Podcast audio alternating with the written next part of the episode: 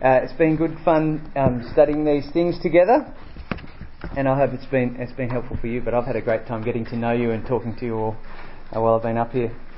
Um, why don't we, as we come to this uh, great topic this morning, uh, why don't we turn to God and help, ask Him to help us to understand it? Heavenly Father, we do thank you so much that you've revealed uh, our future as we trust in you. And Father, we just pray that you'll make that clearer to us this morning. Uh, help us to have hearts to receive that, and uh, we pray, Lord, that this reality will um, really uh, shape us and mark out our lives for you. And we pray this in Jesus' name. Amen. Well, I wonder if you've ever had uh, a time in life where you've felt, um, can it get any better than this? You know, when just everything goes well for you, and um, you think, uh, you know, all, all the things just seem to be falling into place and, and it's working out and you kind of you get on this high. I had a um, time like this when I finished uni and uh, so I was kind of 21 year old and I got engaged to um, my wife and we were, we were due to get married in kind of the January and uh, I had a job but then my company got taken over um, and so I was going to be out of work so I was applying for new jobs and um, I, my wife and I were just, um, sorry, she was my fiance then, we were trying to work out where to live. And um, my, my grandfather said that he would organise for us to live in the top uh, floor. He lived in a two story house, he was a widower. Um, but he didn't. He only needed really a bedroom and stuff. So we could live in the top floor of his house, like he would make it into a little apartment thing. And he lived right by Sydney Harbour, and so we were we were going to be able to live there rent free um, and so I was getting married, and then I started applying for new jobs, and I got this job that I really wanted. And I found out about it, and this job, um, they said, okay, well, yes, you've got the job. Um, come in on Monday or whatever. And we've got, you know, your equipment that you're going to need. Uh, this job, you, you get a, a company car um, with a petrol card. So I'm 21 year old, ooh, and it was kind of a fancy, brand new car. Um, didn't have to pay for petrol. I got a mobile phone, uh, even older than the one that I currently have. But they were going to pay for my phone calls and things, and I got I got a laptop computer, right, with this thing called internet, right, which I could take wherever I wanted. This is 2001.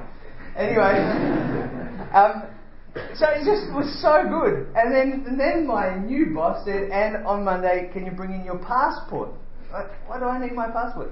Well, the first thing we're doing um, is we're going to spend 10 days in Hawaii on a team building exercise. what the? Can it get any better than this? I'm married a girl of my dreams, got a house by the harbour, and this kind of wonderful job. I, it, you know, I was on this super high, right?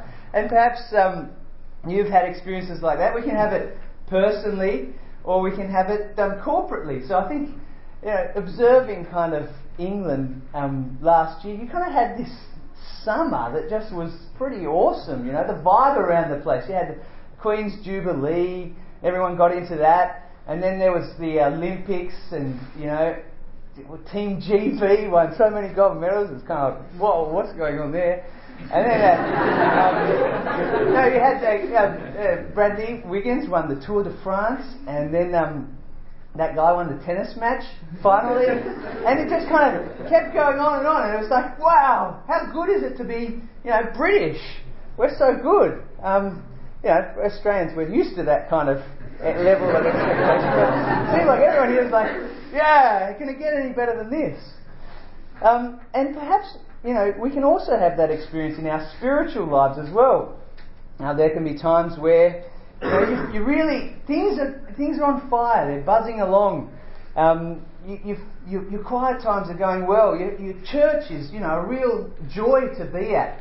And you know, you, you, maybe you go on a conference or something, and you come back. You, you just feel on fire for God. You feel um, closer to heaven than earth, and um, you, you know, your experience of God is so real. And can, can it get any better than this? Well, that's what uh, we're going to be thinking about today as we kind of look to, to the future. Uh, we're looking uh, to, to what life will be like uh, in the future. And you can have these experiences here and now.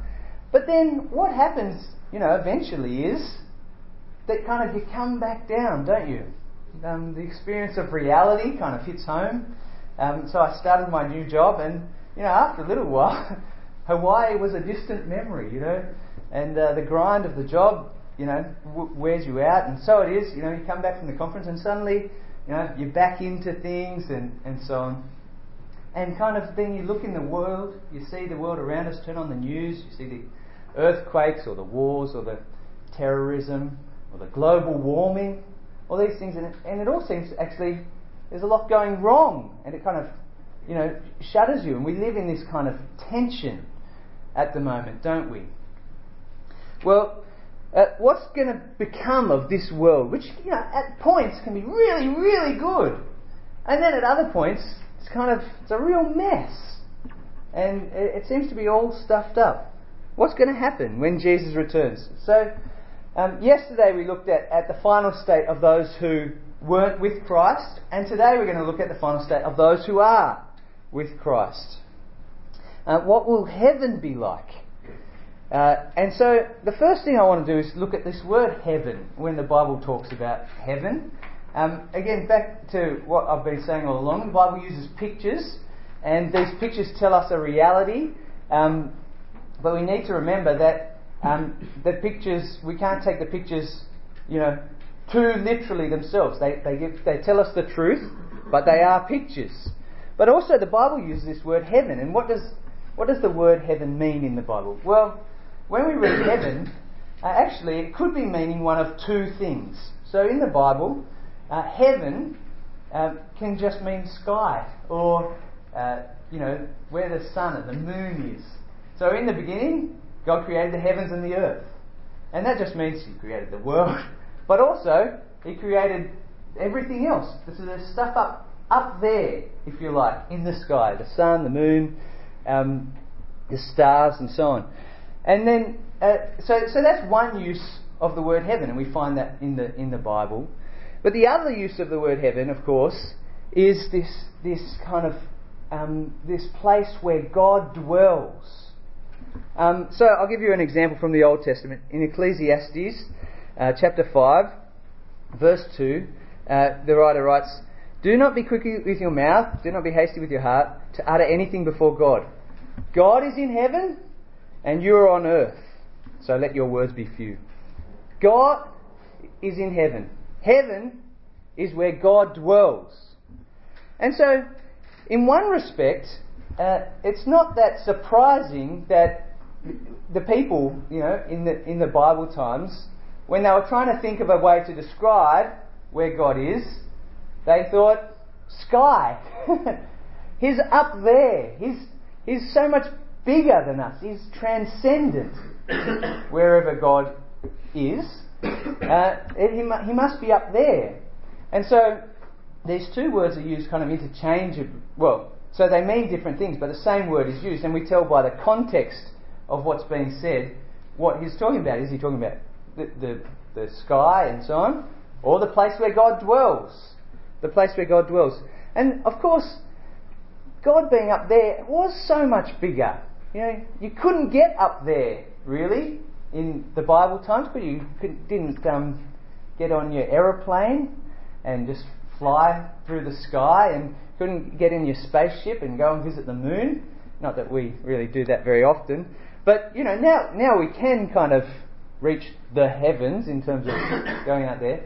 But um, the, the idea is still the same this exaltedness of God, this otherness. He's so far above us, transcendent, uh, that that's where he, he dwells, bigger than us.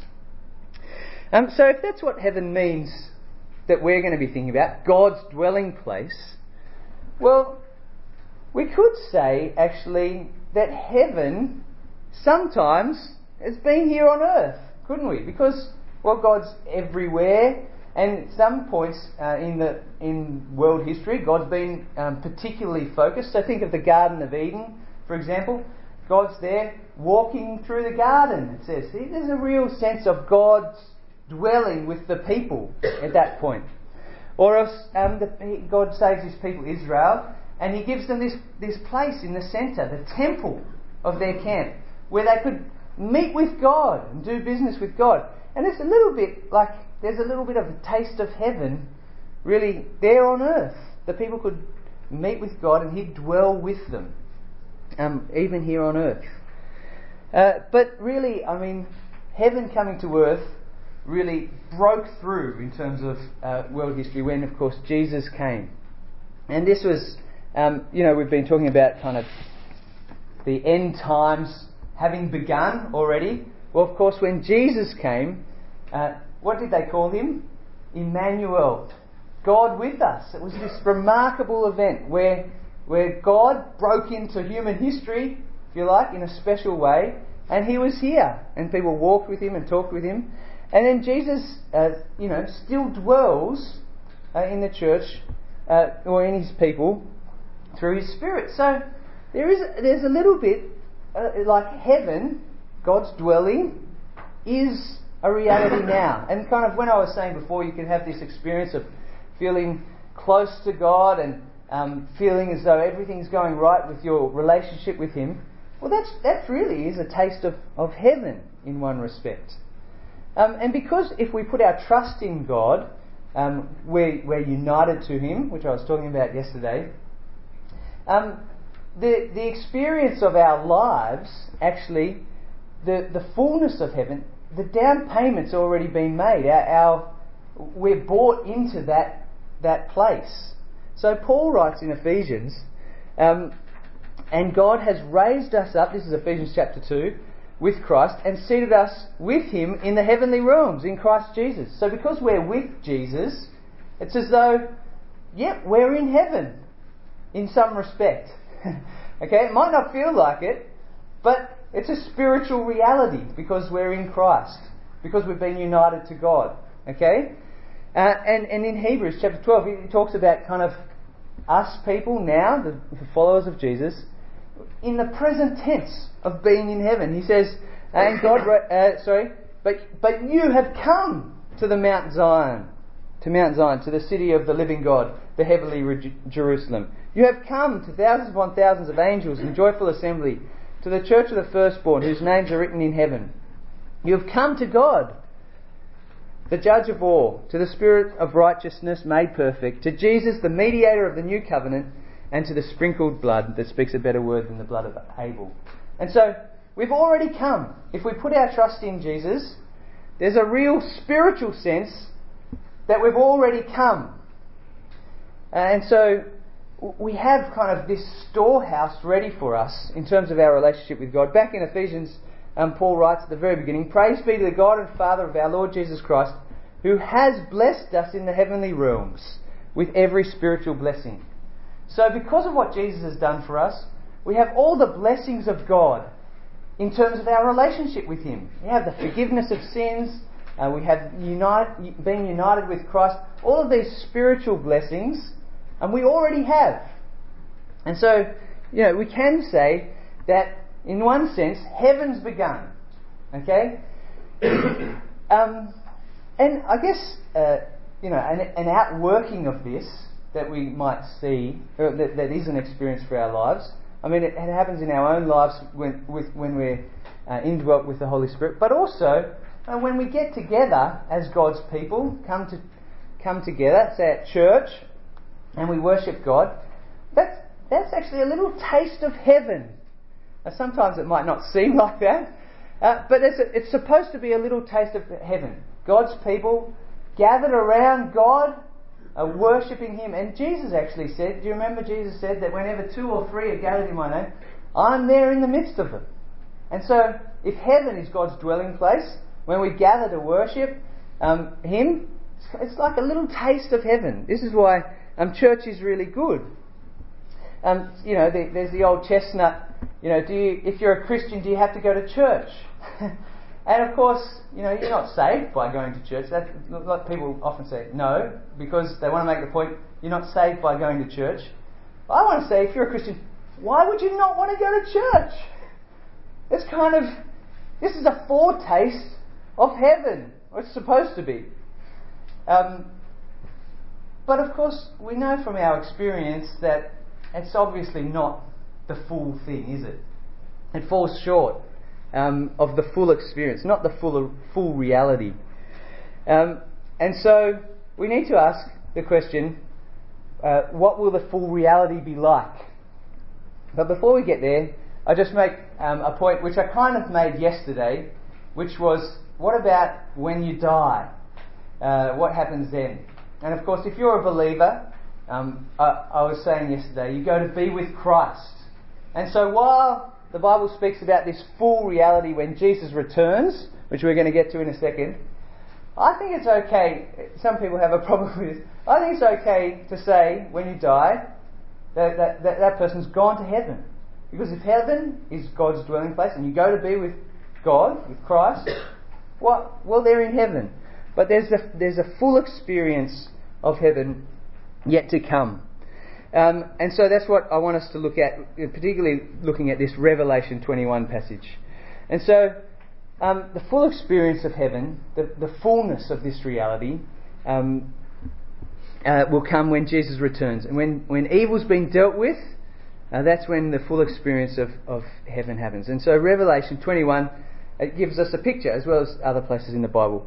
And, and uh, look there at verse 3. I, I heard a loud voice from the throne saying, Look, God's dwelling place is now among the people, and he will dwell with them, and they will be his people. God himself will be with them and, and be their God. So if heaven is God's dwelling place, then this is a picture of God d- dwelling with his people much, much more fully than now. He'll be with us. There, will be a, a unity of um, experience with God, unlike uh, even the goodness that we have in that experience now. It'd be so much more fuller, more real. Um, so, well, what, what about the actual place? What about um, you know, where is heaven, if you like? And what's it going to be like? Well, uh, that right, if we think about this world, um, and, and, we did at the beginning, about kind of the things that are wrong with it, um, we read in Romans that actually this whole world is looking forward to that day when things get um, renewed. And so in Romans chapter 8, um, Paul talks about this creation waiting in eager expectation. It's longing for the time uh, when, uh, when heaven will come. This is what he says. Uh, creation, uh, the creation was subjected to, uh, to frustration, not by its own choice, but by the one who subjected it, in the hope that the creation itself will be liberated from its bondage to decay and brought into the, into the freedom and glory of the children of God. We know that the whole creation has been groaning as in the pains of childbirth right up to the present time. Not only so, but we ourselves who have the first fruits of the Spirit groan inwardly as we eagerly uh, wait for our adoption to sonship and the, the redemption of our bodies. So that's a picture of this waiting for the fullness to come, but it's not just the Christians who are waiting, the whole of creation's waiting. Because, of course, all of those things that I, mentioned before, you know, the earthquakes, the floods, um, the, the tsunamis, whatever, that, theologians call those things natural evil. Okay, it's, it's things in nature that kind of cause pain and destruction to people. And all of those things are actually signs of creation just wanting something better. Because creation itself, the fact that there is natural evil, shows that this world is, is frustrated, if you like, from what God had intent, what God created in the first place. It's been frustrated by sin. And so, um, creation's here groaning well, what's going to happen when Jesus returns? Well, back the very first verse of um, Revelation 21, what does he see? A new heavens and a new earth. For the first heaven and the first earth passed away, and there was no longer any sea. So, this whole created order it's talking about is kind of wound up and wiped out, and there's a new one. And it's a new creation, a real place um, that God creates. And it says that there's no longer any sea. Um, which you might remember on Friday night I was saying that my youth group leader said heaven will be like the perfect wave. Well, that'll be difficult, won't it? Because it'll be on land. Although, I mean, maybe um, there'll be a wave pool or something. But anyway, that, that, idea of no longer any sea, kind of the sea for um, the people in the ancient world was re- really a place of chaos, right? If you went to sea, you know, it's a very dangerous thing to do, and you know, the wind could come up and the storm could uh, come along and, and really put you in great peril. And so, uh, what this picture is saying, without any sea, is there's not going to be that sense of chaos in this new creation. That'll all be done away with. Um, no, no more earthquakes or tsunamis or, or any of those things. Um, and so, uh, the thing that, just from that verse, I want us to understand is uh, this is not like a, um, you know, a redecoration or something of this world. It's not, it's not a fix up. This world is not a fixer upper up. if, you, if you're into buying a second hand car or, or a house or something, it's not like we just wallpaper over, over the things and, um, you know, she'll be right, we'll put down new carpet. Actually, there's going to be a whole new. We're going to get we're going to get a, a brand new creation, not with none of the frustrations that this one um, endures. Okay, and the Bible actually gives us a picture um, about even the animal creation in in this new uh, this new world, um, just being at peace with one another. So in Isaiah 65. Um, uh, it, it, tells us this, this about the new creation. The wolf and the lamb will feed together, and the lion will eat straw like the ox, and dust will be the serpent's food. They will neither harm nor destroy on, on my holy mountain, says the Lord. So you get this picture of, of animals just getting on in, in peaceful tranquility. And so some, we didn't get to do all the questions last night, but someone asked, Will animals be in heaven? or something like that. And uh, I, I like that question. Um, I'm very fond of animals. And, um, you know, it's a great question I've wondered. You know, will Fido, my pet, when he died, go to heaven? And I think, I mean, the Bible kind of does talk about animals being there, doesn't he? Does, doesn't it? Um, and so I think we can probably say, yes, animal, why, why not? Animals, God's going to make this new creation. He created animals last time. Um, whether it'll actually be Fido. um, I'm not so sure about. And the reason I think is because um, Jesus didn't come as a dog. Does that make sense? He actually came for humanity. And so uh, he was resurrected as a human. Sorry, that sounds funny. And, and, so, you know, we will be resurrected as well. Whereas, uh, you know, but I'm kind of speculating on this. I don't think the Bible necessarily gives a definitive answer either way. But I think there'll be animals there. Okay? So there's going to be this whole new creation. I think even with animals, but they're going to be li- living at peace with one another. What about for us? Um, what's it going to look like for you and me? This living in this new creation. Well, I want to say um, it's going to be better. I've got to paint a picture here, but I think the Bible is clear that even our imagination is not good enough to, to understand how good it will be. It's going to be better than expected. And so sometimes um, in life, you know, you just there's an overabundance of goodness, and I think that's what we we need to uh, expect in heaven. So I was at Tesco a few months ago, and um, I. Uh, I went. I was, I was, just getting a few groceries, but I noticed that um, in the window of the freezer there were Rolo ice creams, right? A of three. It was really cheap, but it was two for the price of one or something. So anyway, I got two packets. I thought, okay, six of those that'll treat me for the next week as I sit and watch TV at night. Take them to the front, and they were really cheap. But they, the woman, the price didn't come off, right? I said, hang on a second, there should be two for the price of one. So you know, she buzzes up, and the, the, you know gets someone to check, and the line kind of queues up behind me, and the woman comes back, and, and she's checked the price. She says, sorry, sir, no, it's not two for the price of one it's three for the price of one. So if you want that money off, you know, you have to get a third packet. Yeah, it's kind of like, what can I do? It's overabundance of goodness, and heaven's going to be like that, like that for us. Okay. Um, and so, what what kind of things can we say the reality of heaven will be like? Um, well, we've got, we we I've got a number of things. I think six of them that you see in your outline. The first is it's going to be a physical life. And so we already spoke about this, covered this mainly yesterday when we were talking about resurrection. Um, there'll be physical bodies. Uh, the Bible's picture is a, of a renewed material place, a, a, you know, a real place. Um, and so eh, I'll just leave that because we, we already spoke about the resurrection um, really yesterday. But further on than that, not just physical, it'll be an active life uh, in heaven. We'll be doing stuff. We're not just going to be blobs sitting there, you know, doing nothing. And so Isaiah 65 again talks about um, this hope, and, it, and this is what he says. He says, No longer will they build houses and others live in them, or plant and others eat them. For as the days of a tree, so will be the days of my people. My chosen ones will long enjoy the work of their hands. They will be doing stuff. Um, they will not labour in vain, nor will they bear children doomed to misfortune, for they will be, ple- uh, they will be people blessed by the Lord, and they and their descendants with them. So, I think there's this idea of actually doing stuff, an active life, um, where you, you know, you're creative and produce things. But it'll be activity that's not, from that, frustrated. Okay, so imagine, um, you know, you're working on your assignment or something uh, for university. The hard drive's not going to crash in heaven.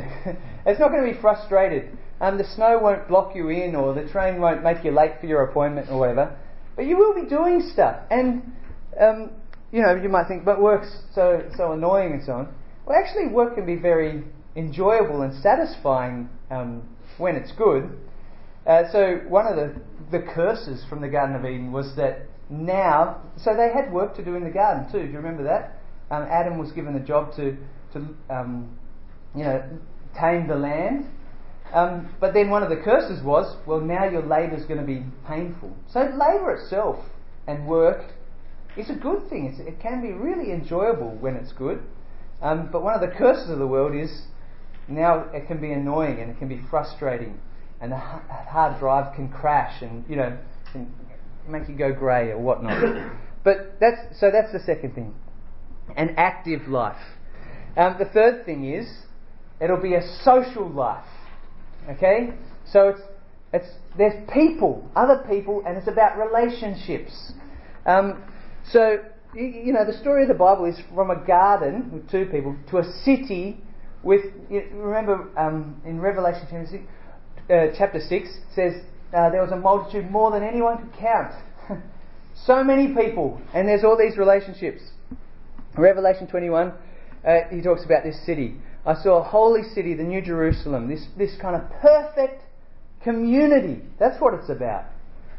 Um, and then it kind of went on with, uh, Pete read it beautifully, with all the, those beautiful um, features of this city. You know, shone with the glory of God. Its brilliance was like that of precious jewels, like jasper, clear as crystal. It Had a great high wall, twelve gates, and with the twelve angels at the gate. And on the, great, on the gates were written the name of the twelve tribes of Israel. And uh, there were three gates on the east, so on, so on, so on. And the walls of the city had the twelve foundations, and on them were the names of the twelve apostles of the Lamb. So you get this picture of this city. It's kind of like a a giant block that comes down from heaven, apartment block, bang. But we're not. I, I don't think we're to think of that as it. you know, that's that's the picture. And actually, what that giant apartment block, that big square cube made of gold and precious stuff, what that points to is a social life. That's, that's, that's about the people, actually, not the place. And the reason why I think that is because of all this picture language. So the gates are the 12 tribes, the foundations are the 12 apostles. They're, they're the people. Um, it's, they're, not, they're not foundations, they're people. And I think that this is a picture of the social life of the world to come. Um, and, and, what else does it say? It, he measures it out, perfect dimensions. So it's, it's that when the full number of God's people are in. They'll all be there. Everyone will be there to be perfect. Um, beauty and value, all those precious jewels uh, that, that make up this place. This is going to be a, just a really special um, social community. And of course, um, the other picture that the Bible and Jesus often paints, um, which makes this point that it will be a social life, is that it's going to be a great feast. You know, he talks about a wedding banquet um, and so on. And, and I don't know about you, but you know, there are sometimes the meals uh, in kind of my family memory. Now Christmas lunch or something. You know, they're, they're highlights of the family experience. You know, you wear your paper crown and you read your silly jokes and pull crackers or whatever. You know, and that's a really joyous time, but it's joyous because you're there with the ones that you love. Isn't that right? And so, um, when Jesus talks about kind of this feast and, and you, uh, eating with Abraham, Isaac, and Jacob, it's, it's going to be this great kind of social occasion, is what he's, he's pointing to. And um, it's not going to be like having dinner and it's kind of a first date and you run out of things to say and it's really awkward. Okay? This social life is going to be kind of perfect and the relationships will be good. Okay? So I understand that kind of this. Some people are more extroverted and other people are more introverted. And perhaps if you're introverted, you might be thinking, no, too many relationships. But it's not going to be like that. The, the relationships will be good. Uh, there'll be this great fellowship, and we'll all have different parts to play uh, in it. Okay? Um, what else? Well, it'll be a perfect life. Um, so, uh, you know, Revelation again makes the point. He will wipe away every tear from their eyes. There'll be no more death or mourning or crying or pain, for the old order of things have passed away. All of those things that make this world hard and horrible will be gone in the new creation. Uh, it will all be good joy and happiness. Um, there'll be nothing bad there. And, and did you, you remember uh, verse 27 in Revelation 21? Nothing impure will ever enter in, nor will anyone who does what is shameful or deceitful, but only those whose names are written in the Lamb's Book of Life. So it's going to be this perfect life. So now the world's marred by sin and corruption, and even creation is frustrated. Well, none of that will be in the new, um, the new creation. So, yesterday when I was talking about resurrection bodies, um, I was saying, you know, we're going to just get this, this great upgrade. It's going to be um, a great physical upgrade, so all my kind of frailties and, um, you know, sore back and headache and whatever. Well, that's not going to be the case with our new glorious body. Well, um, the picture of heaven is not just that we get a new physical body, um, but we actually get new characters as well. Our, our, kind of our moral complexity is is renewed as well. So our kind of our our bent towards sin and temptation and doing wrong things actually kind of gets corrected uh, when we go to heaven. Um, so yesterday I spoke about a physically better you. Here we're seeing a morally better you uh, in the resurrection life. Okay. Um, Fifthly, an endless life. So, um, eternity. Uh, we, we, we talked um, a little bit yesterday. Eternity is hard to get our heads around. Um, but, and I, have done a bit of thinking about it and I still um, struggle to get my, my head around it. Um, but whether that's, you know, a place where there is no time or whether it's just a place where time goes on and on and on, the point is it, it doesn't end. There's no end to this life. Um, now, it might be the case of both of those. I was thinking, because you know, time flies when you're having fun, right? It just where'd that time go? but you always notice that when it's at kind of at the end. Whereas, you know, in a, in this new world that does not end, you know, maybe it'll be like a timeless life because it'll be so good. It'll just fly, you know, wonderful. Um, it's, it'll be eternal. Okay, so so we've done those five. And what I want us to understand is that this biblical hope is not for kind of disembodied people, spirits floating around, um, like we might see in cartoons and so on. We're talking about a real hope, a real place. I will still be me, you will still be you, uh, eh, with a real body, a real life, and a real world, but it'll all be perfect and it'll be endless. And so, you know, on Friday we are talking about Vic and Ross and they wanted to play cricket in heaven. Maybe we will be able to play cricket in heaven, right? But then again, maybe we'll have better things to do. Okay? Um, but then um, maybe you're sitting there and you're still not sure that you like this picture of heaven. Um, well, I want to say I haven't got to the heart of it yet. I haven't got to the good bit, actually. Um, so, all of these things physical life, social life, the active life, the perfect life, the everlasting life that's just kind of, you know, frosting. That's trimmings around the outside. The heart of heaven, the substance of heaven, is my sixth point. Uh, and that is, it will be a God centered life. A God centered life. Um, we'll be in the direct presence of God forever. And this is the good stuff.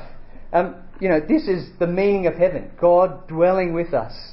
Um, Revelation chapter 7, it, it, it paints this picture.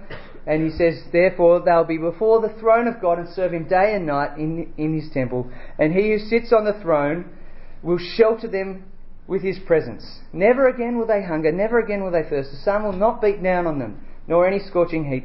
For the Lamb will be at the centre of the throne, and he will be their shepherd. Will be there with God. Uh, he'll lead them to springs of living water, and God will wipe away every tear from their eyes.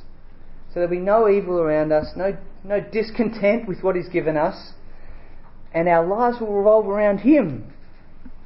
And what we're talking about here is, you know, we get a taste of it. You know, if we go to church and we have, uh, you know, we, encounter God. I hope, you know, church for you, you encounter God, um, really and truly. We get a taste of it, but it's just a small taste of the intimacy and directness of this relationship with God that we'll have in heaven. Um, yeah, and, and in that Revelation 21 passage, it said there'll be no temple. No temple. Remember, the temple was a place where people, you know, came to deal with God. Well, there's no need for that in heaven because all of heaven is a temple, if you like. Um, uh, the whole of heaven. This is the good part, being with God. Uh, but maybe um, you think, actually, well, that won't be that fun. um, or maybe, uh, maybe you think, well, I don't think I'd really fit in there with God like that, you know, in that close relationship with God. Um, but actually, what I want to say is, um, you will, because you'll be changed. And that's kind of my point from before. There's nothing more that you will want to do, because we were actually created for relationship with God. And this is, this is kind of the purpose of our lives, if you like. Um, and so Christians have seen something of the glory, um, but perhaps kind of worshipping God with our whole lives and so on, it just seems too far fetched. But actually, at that point, we'll have transformed lives. So in 1 Corinthians uh, 13, it says um, that what we've got now, you know, it's really just a shadow of what's to come. He says, For now we see only a reflection as in the mirror. But then we shall see face to face. Now we see in part, then we shall see in full. So, what we know of God now, you know, His goodness, His love, His mercy, His kindness to us, you know, this is what, what you and I know, it's just so dim, really, compared to what we will know once we see Him face to face. It's going to be brilliant. Um, yes, so you know, there's heaven. I think um, you can sum up heaven just in one sentence. Paul does it uh, in 1 Thessalonians 4. After that, uh, we who are still alive and are, uh, are, left will be caught up together with, in the clouds with them to meet the Lord in the air. And this is it. And so we will be with the Lord forever. That's heaven. That's the good part. Um, and then he goes on to say, encourage each other with these words. That's what we have to look forward to. Now, our, our, problem, I think, is that most people think of heaven in a purely selfish way. You know, will I play cricket? Will I surf? Um, you know, is it the ultimate amusement ride? Um, can I eat all I want and never get fat? And people think, you know, that's what people say. Oh, heaven will be like that. But if if our picture of heaven, if in our in our head our picture of heaven is that heaven revolves around us, we've got a very cheap picture of heaven. A very cheap picture. We've been sold a dud. Because if heaven's to be any good at all, it's got to revolve around God.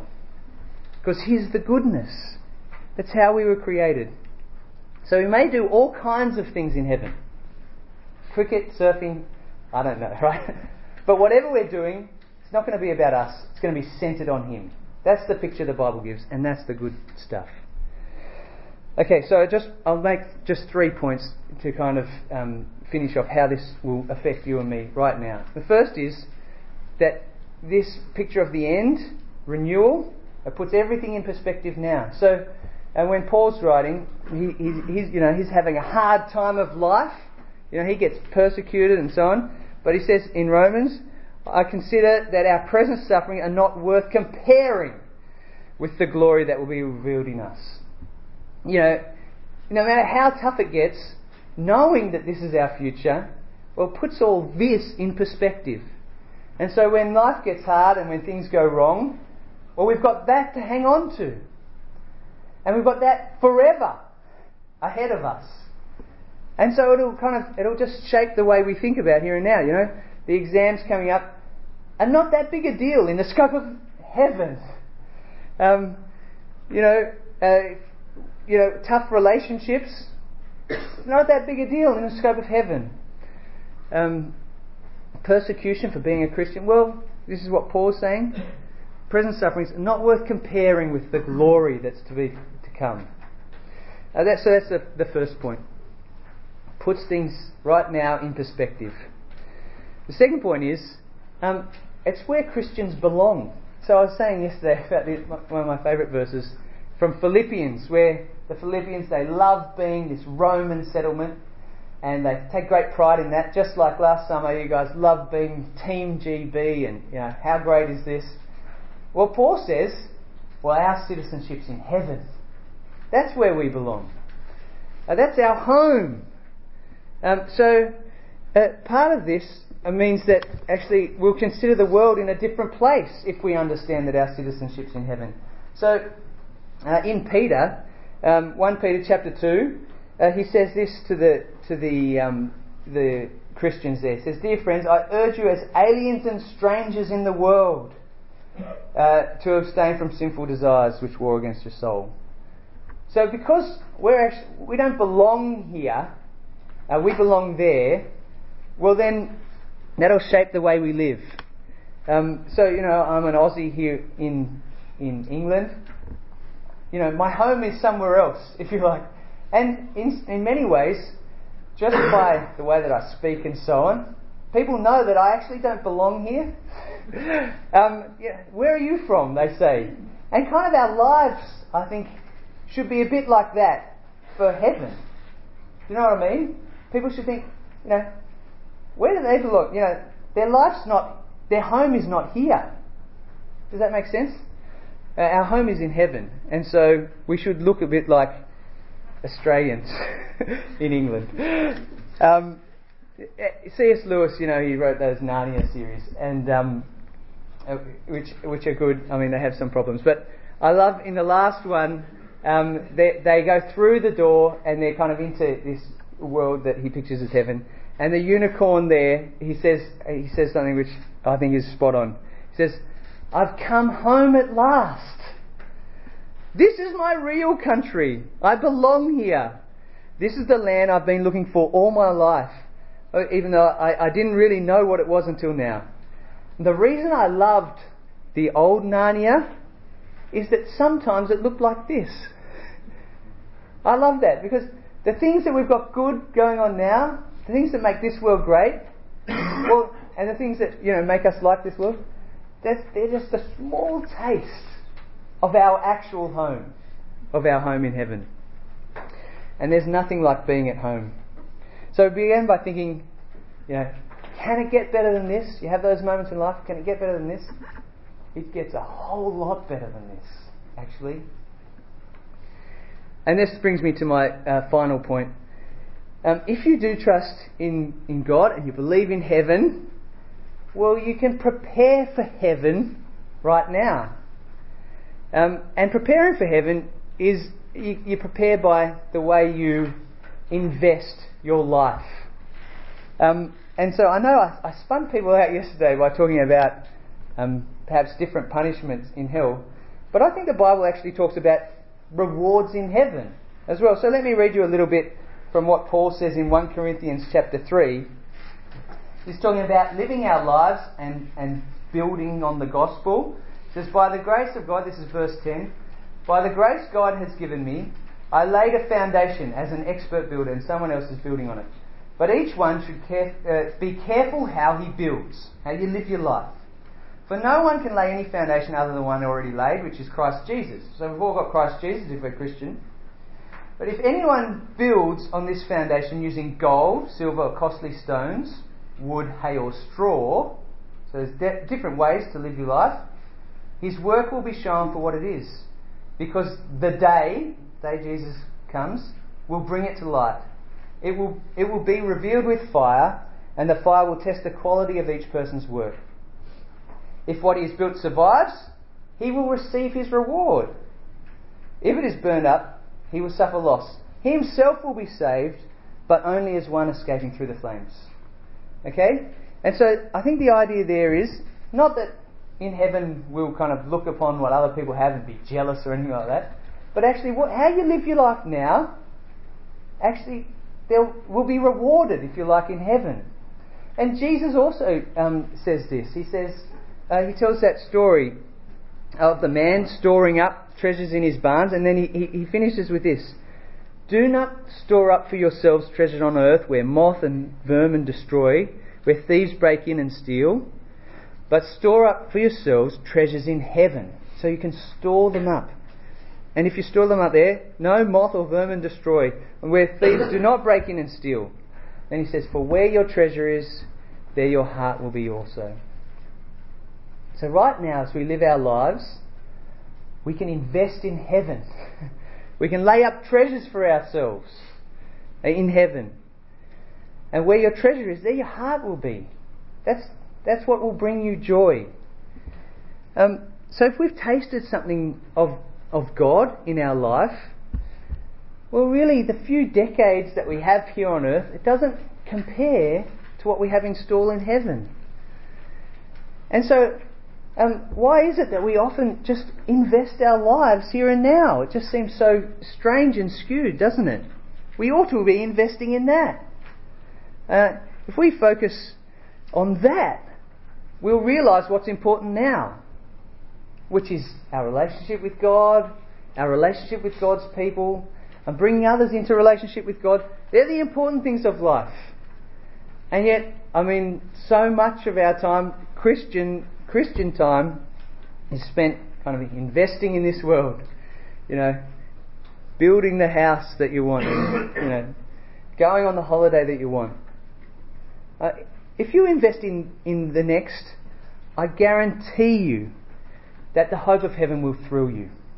If, if your heart's there, you know, you will be hanging to live there. If you invest there, uh, you know, you, you, won't, you can't wait to get there. And so, this is, this is where I'll finish. You know, you guys are young. In Australia, um, they have these kind of um, retirement saving plans with superannuation that you, everybody has to make contributions to. But they put the government puts ads, so they don't want to pay a pension, right? So they put ads on TV to make sure everybody's been contributing.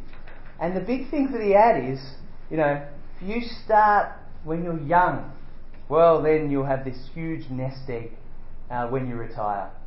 Don't leave it too late. Just you know, start young. Put put put, put the investment away. And I want to say for you guys, you know, you're there, you're at uni, um, life's ahead of you. And it's the same. If you start investing in heaven now, you know, great treasures will be in store. If you if you you know devote your life to holiness, you know, if that's what you, you, want to pursue in life, um, rather than the, the high paying job or the, you know, I mean, those things are fine, but what really is your heart's desire is to be close to God. Then, you know, the rewards that you will have, I think, will pay dividends. Dividends indeed. Um, okay, so the hope of heaven puts everything else into perspective. The way we live now um, I think will affect the way we live then. But it, it's just important to keep that. I'll go back to C.S. Lewis just to finish off. Um, they come into heaven, and he says, and this was the beginning of the real story. All their life in the other world and their adventures in Narnia had only been the cover and the title page. And so everything that we think is so important now, it's just the title page. Now at last, they were beginning. They were, they were beginning chapter 1 of the great story which no one on earth has ever read and which goes on forever and which every chapter is better than before. That's our hope. um, this, is, this is just the title page. That's what we have to live for. Let's pray that we will live for it. Heavenly Father, we thank you so much that you've given us an insight into what you have store, in store for your people. We thank you that it is so good, and Father, we just pray that we'll uh, keep that reality in our heads, and that as we live our lives now, uh, it'll put our sufferings into perspective, and it'll put our life into perspective, and that we will uh, keep focused on that, and we'll put our hearts there, Lord, and we'll invest our lives in our eternal life. And we pray this in Jesus' name. Amen.